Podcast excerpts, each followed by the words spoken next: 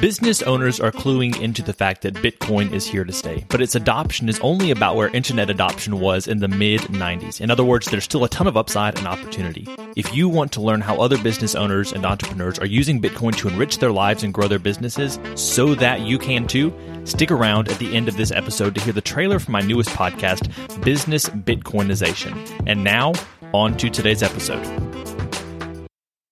You're listening to the Life as Leadership Podcast. Are you looking for motivation and encouragement on your path to becoming a better leader? If so, you've come to the right place. Keep listening to find a community of leaders committed to learning and taking action to improve their world. The Life as Leadership Podcast, where leaders gather to grow together. Here's your host, Josh Friedeman. Hey everyone, today we have a great interview with Cynthia Plouché, who is an independent board director and has worked in the financial sector for decades. She has a lot of really good insight on how to lead in collaborative environments and in situations where group dynamics may be difficult. Joining me this week to listen to and discuss the interview are my friends and fellow leaders, Anna Maria Dempsey and Michelle Mahalko. So, I want to start off with the question today What was a situation in your life where you had to be really aware of group dynamics. Anna Maria? So, one area that I definitely have had to be aware of group dynamics is um, during my time as a resident director. I was leading a team of nine college girls. Um, and as you can imagine, there's in a group of nine people, there's a, a big chance that you're going to have a lot of all kinds of personalities. So, as a leader, trying to have any sort of unity is really important for me to be aware of all the dynamics in the group. Sure. How about you, Michelle? Yeah, I think pretty constantly in my life, anytime I've been in a work setting, oh yeah, um, you're gonna have different personalities, and you've got to work together. But a specific example that I can think of, a couple years ago, I was working with a camp, and we were all a bunch of college kids. I think our leader was 24 or 25 years old. And there were a lot of personalities, a lot of opinions. And we were driving from Tennessee to California in a matter of like three days in a couple of vans. And I just remember during that time, you know, you have to work with your teammates. I mean, throughout the entire summer, we had to work together. But when you're in that close environment with a lot of opinions, a lot of thoughts, uh, you definitely have to learn to get along and um, just make it work. Yeah. Cynthia Plouché has been an independent board director for more than 15 years and has more than 25 years of experience as a senior investment portfolio manager. Her areas of expertise include risk management, finance, and governance. She has a Wharton MBA and a Harvard University undergraduate degree and currently serves as the governance committee chair for the Northern Funds and Northern Institutional Funds in Chicago and has board oversight for portfolio assets that exceed $140 billion. Here is Cynthia. Cynthia, welcome to the podcast. Hi, Josh. It's good to be here. So, I think a lot of people are familiar with the idea of boards and organizations, but what is it that you do and what is the importance of an independent board director? So, the board and the CEO essentially run a company or an organization. And I'm just going to side note that even not for profits are required to have a, a board. So, you know, the main jobs of a board are to hire a great, you know, CEO, the head manager of the company, right? And then to identify and understand the key risk and for the company and then to help mitigate them. And then two more would be one that we have to make sure that the company is always in compliance with rules and regulations and we protect the reputation of the company. Now having said that, I would say, you know, our the real version of our of what we do is that we work with the um, CEO to provide the vision, the mission, and the goals of an organization, and do that by establishing a series of policies. And those policies are generally kept very broad, so as not you know it allows both the board and the manager to have leeway in achieving the goals of the business. So, as a side note, I would say one of the reasons you often see activists coming to boards or acting, you know, or going after boards is because it's the boards that are making the policies that the company and organization are supposed to abide by. That's an interesting point. So I hadn't really thought of that before, but is that something that boards welcome? Is that something that boards guard against? What is the approach to activists on boards? And maybe that that's a touchy question to ask. I don't know. Yeah, you know, it's it's a delicate question, right? But activists are holding the torch right for shareholders generally that's supposed to be the the their role i think. And so if a company is run well or has you know its policies are fairly robust and not a source of conflict for the shareholder if you will. I, I think you know you have a low amount of activist activity but a lot of times it is a negative um, sure yeah. in, yeah invitation into the board but you know they have a role a purpose. And so to me i guess they are the kind of guardrails in, in a in thinking of in a positive way. So hopefully the board and the ceo and the company are doing fine and don't need to uh, sort of be under fire from an activist group but it happens. Obviously, a board director is an important mm-hmm. role in an mm-hmm. organization. My question is, how did you get to that point? Because it doesn't seem like a lot of people are out there as kids saying, I want to be a board director when exactly. I grow up, right? Exactly.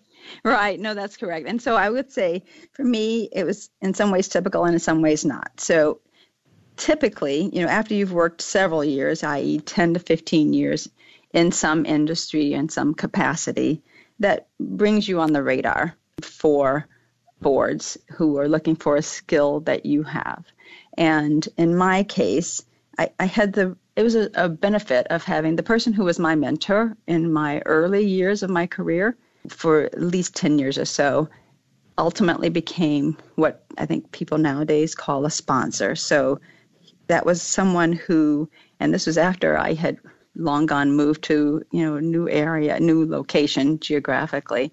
And he remembered me and thought highly enough of me to recommend me when there was a search being done to put a board together. And so that's a good example i think of while it's way down the road for many people you know having that mentor and then ultimately a sponsor someone who's willing to step up for you and actually recommend you for things is is a benefit as a side note, there, do you have any recommendations on how to turn a mentorship relationship into a sponsorship relationship? You know, and it's sort of interesting because a mentor really is a good guidance, but a sponsor is someone who I'm going to say the way you'll get a sponsor most is by how much you've helped them because they'll know your work.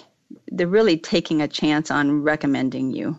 So a sponsor is not someone who you would have just had a casual relationship with, but someone who knows you and is willing to use their chips, you know, on the table for you. And so I think that just comes from a lot of things that we'll talk about later, but it's someone who you've worked with and who really knows you both as a person and as a skilled, you know, person of some skill set. What would you say are some of the key principles or lessons that have helped you out along your journey and in your career? I would say, and this you know applies to many people and many things, is but I found that you know staying open to opportunities was key, and taking what I would call measured risk because I'm not a aggressively risk taking person, but I do think you have to take risk, right?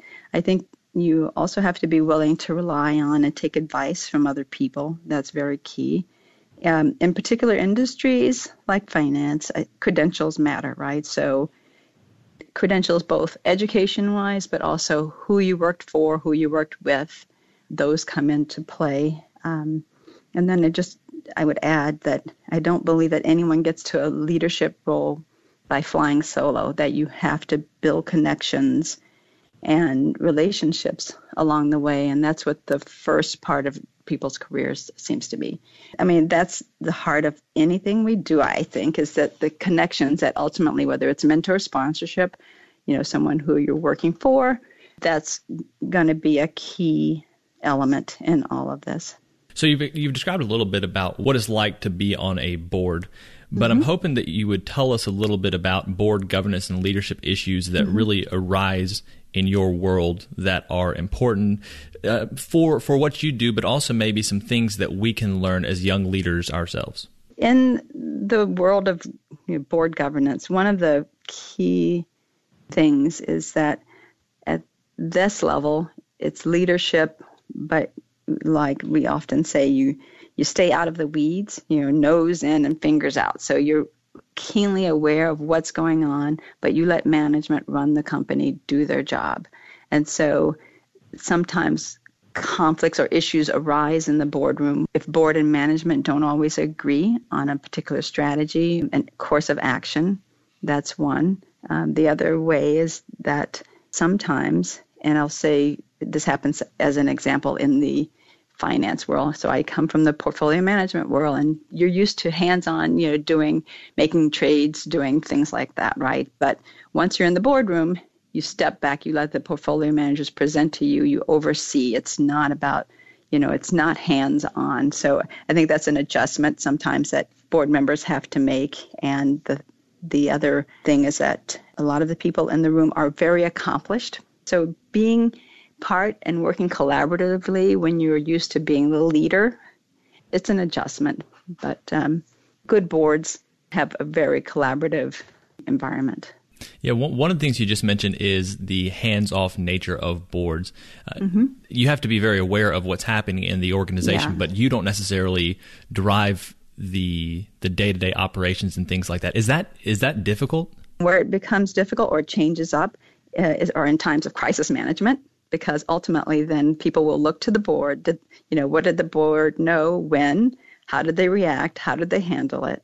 And so now it becomes, you know, when things are running very smoothly, you just don't hear about the board much. But in times of crisis, and that can be a variety of sources, then the board has to step up and really participate in the crisis management part of it. Another balancing act always comes with management and the board trying to just make sure each one is fulfilling their role. And um, on a day to day normal basis, the CEO is running the company and the board is just overseeing because they've put the policies and practices in place. And so all should be right with the world, right?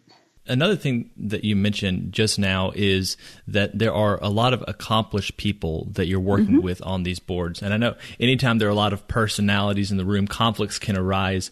I'm wondering if there are some tips that you can give us from personal experience about dealing with personality difference well. So I, I always I think that what we do, especially when we bring on new board members, is what you're doing is you set the mutual expectations of behavior, participation, and commitment, right? So, one, we have a, so you've laid the groundwork. Then, a key, I think, that many boards are finding is that you have to deliberately create time for socialization because you need the board who's only coming together, you know, a few times a year, maybe more or less, but it's really, you know, somewhere between six or so times a year. So they're coming together to do some really strategically important work.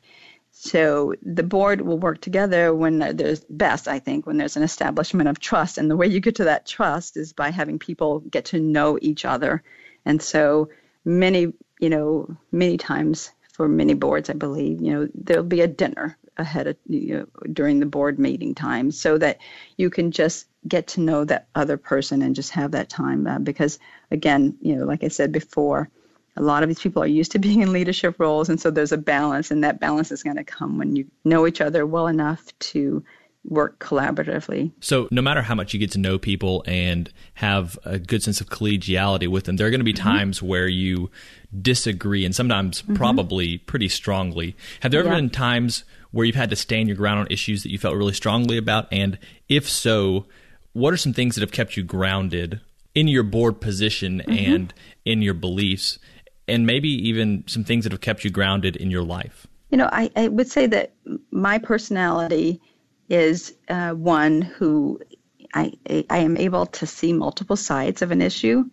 And so I think you need that flexibility and the willingness to be open when you are in a con, you know a situation where there is disagreement. I don't think conflict is bad because a lot of times you know well handled conflict gets you to you know it's just a tension right and you get to a resolution. And usually you've gotten to some really good place or good idea, good solution. And so, you know, being able to see multiple sides of an issue is key. I think you know going in as a board member what's important to you, but you're just, you know, coming in with a view and what your level of expertise is, and other people in the room respect your voice. There are many social issues that actually come into the boardroom now. For example, I happen to be a mother of three women, I'm a woman, and so my perspective on gender equity issues will be influenced by that.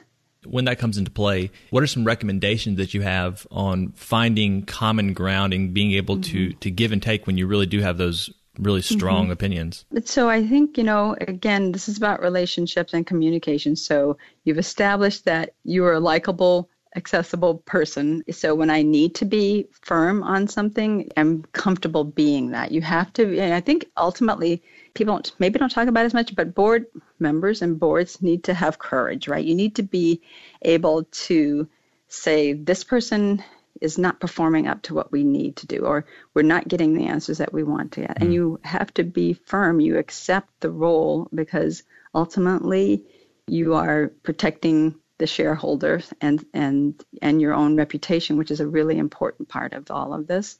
And so I, I think you know if I'm asked how do you protect that, I, I think it's just know what's important to you and have a level voice. I don't, you know, this you can deliver messages that are strong and tough in a voice that's not a yelling voice, right? Um, Absolutely. And, and, and so I would say to anyone out there who I'm not a real strong extroverted type personality, but I'm committed. And a lot of times, you know, so let's say I'm not the most, the loudest voice, but I'm a thoughtful voice. And so people know that when I say something, it's because it's been informed by the data, the information that we've been provided. And I always personally, I think you just keep an eye on what you know what your role is and who you are responsible to. And I think that voice is sometimes the one that, especially in times of difficulty, can be mm-hmm. the one that people turn to the most. I think that's right. I think that is um, probably very, very true because you need calm in a storm, right? And so. Now, in a previous conversation that we had, you you mentioned this this phrase. You said, "Where you stand depends on where you sit." What mm-hmm. do you mean mm-hmm. by that? Yeah, so basically, and you know, I didn't make it up, but it means that your position on a topic or a policy is framed by your own situation or your view. And so, an example would be that there was a recent study by PwC, and it just said that women felt gender diversity in the boardroom was a bigger issue than many men did by some significant percentage. And you know that to me is just reflecting that women don't feel that they're proportionately or equal in the in their presence in the boardroom. And so for them it's a bigger subject. So it just you know the things that are most important to us are the things that impact us most directly. And my only pause on that is you know where you stand should be based on data information you know um, sure. and yeah so. And i guess a follow-up question to that is at some point in everyone's life maybe more often for some than others you are going to be the minority opinion in the room. Yeah. what is it that you can do to help people see things from your perspective? I mean data is great and hopefully people are open to data. But beyond that, any recommendations, either from your experience or just thoughts and, and wisdom that you have from your many years serving mm-hmm. on boards?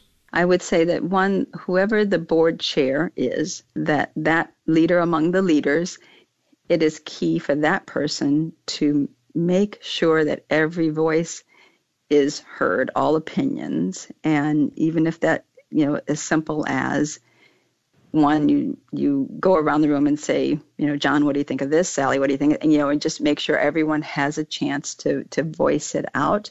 Because some people as we said before they'll talk louder but you know and they're not necessarily the right answer. And you know being the other in any situation is it can be intimidating but you know i, I think what will happen is if you're in an inclusive environment then that voice will get heard. And so to me that's just one of the really key roles of the of the ultimate leader is creating that environment that allows everyone and every opinion to be heard. And sometimes you know if it's if you're in a position and you really have an opinion but you don't want to share it then you you know write it on a piece of paper to the person next to you who has the loud voice and i'm not making this up but it's it, it's finding your way. And so sometimes emails after a meeting can still help, but you really need, you know, that's kind of after the fact. So, you know, and I, so funny. I always, I tell new board members sometimes, and I do this myself, is when I'm in a new environment, I always make sure I ask a question. I always make sure that if a vote is being called, I try to be the one that seconds it at least, right? So it just is like hopping into the water of leadership, like saying, Yes, I'm here. Yeah.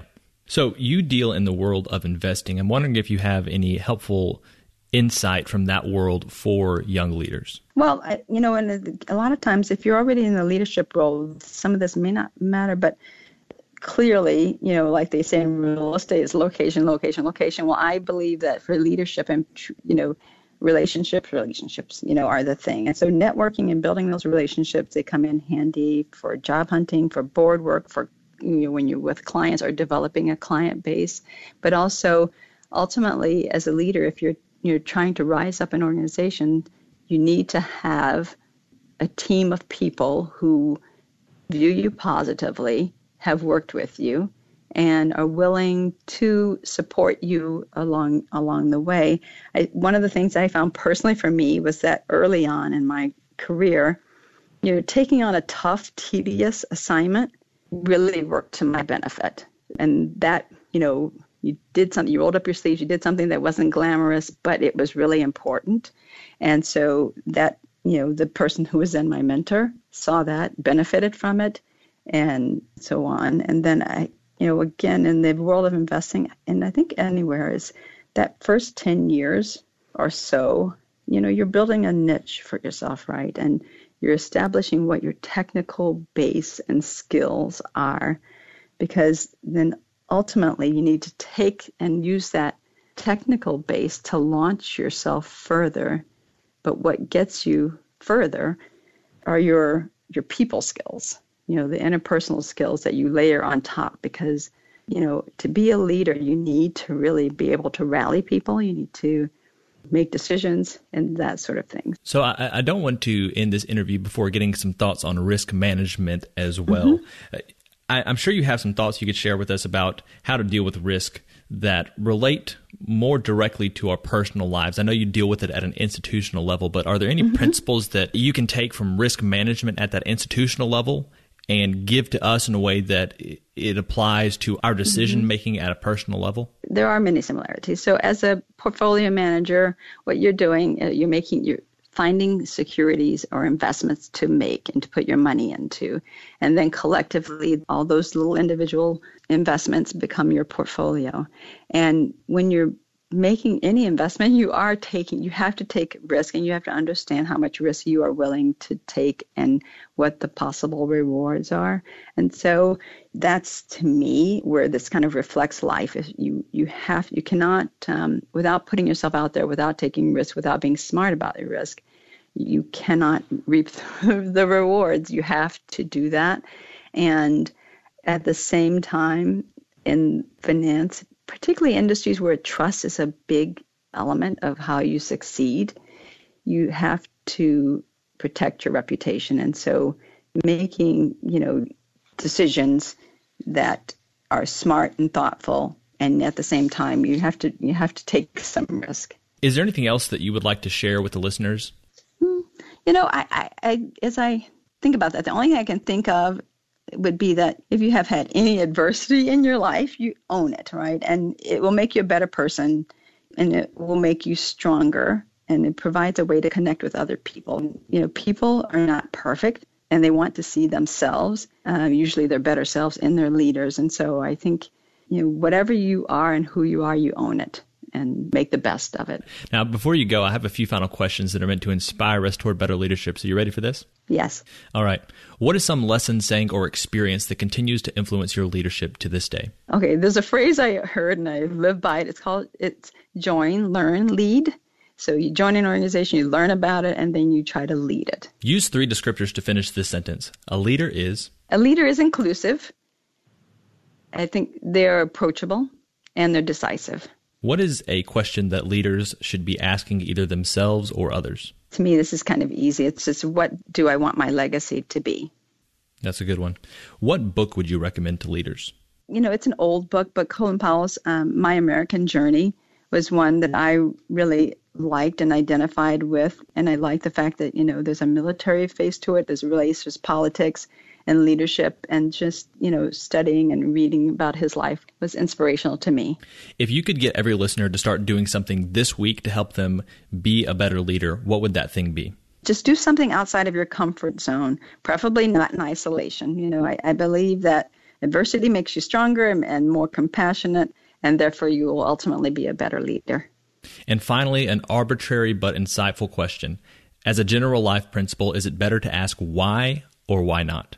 Well, I'm a very curious person, but I've lived my life in the why not lane, and so I'll, I'll go with uh, with why not. All righty. Cynthia, thank you so much for joining the show today and for sharing with us your expertise. Really appreciate it. Okay, it was my pleasure. Thank you very much. I hope you found today's interview valuable.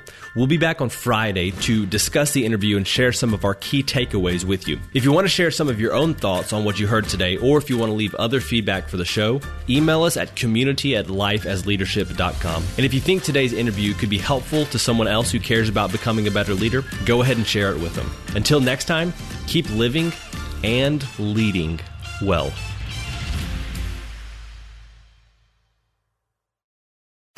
Hey, thanks for checking out this trailer for the Business Bitcoinization Show. My name is Josh Friedeman, and I'll be with you each episode interviewing business owners about how they're using Bitcoin to enrich their lives and grow their businesses. You might be wondering about the name, and I'll get to that in just a second, but first, let me tell you a little bit more about the show and who it's for. Unless you've lived under a rock for the last decade, you've heard of Bitcoin by now. And if you're like me, you heard about it a while ago, but didn't do anything about it until the last couple of years. Then, one day, for whatever reason, it finally clicks. And after that, you enter the Bitcoin rabbit hole, as they say. And the deeper you get, the more you see the value of Bitcoin. But you know, maybe you're not there yet. Maybe you don't know much about Bitcoin, but are interested in learning more. Either way, this show can help you. Each episode will introduce you to an executive or entrepreneur who's using Bitcoin, the hardest money on planet Earth, to improve their life and their business. So, what's with the name? Well, it's a play on the term hyperbitcoinization, which is used to describe the eventual rapid adoption of Bitcoin as other currencies get weaker and weaker in relation to it.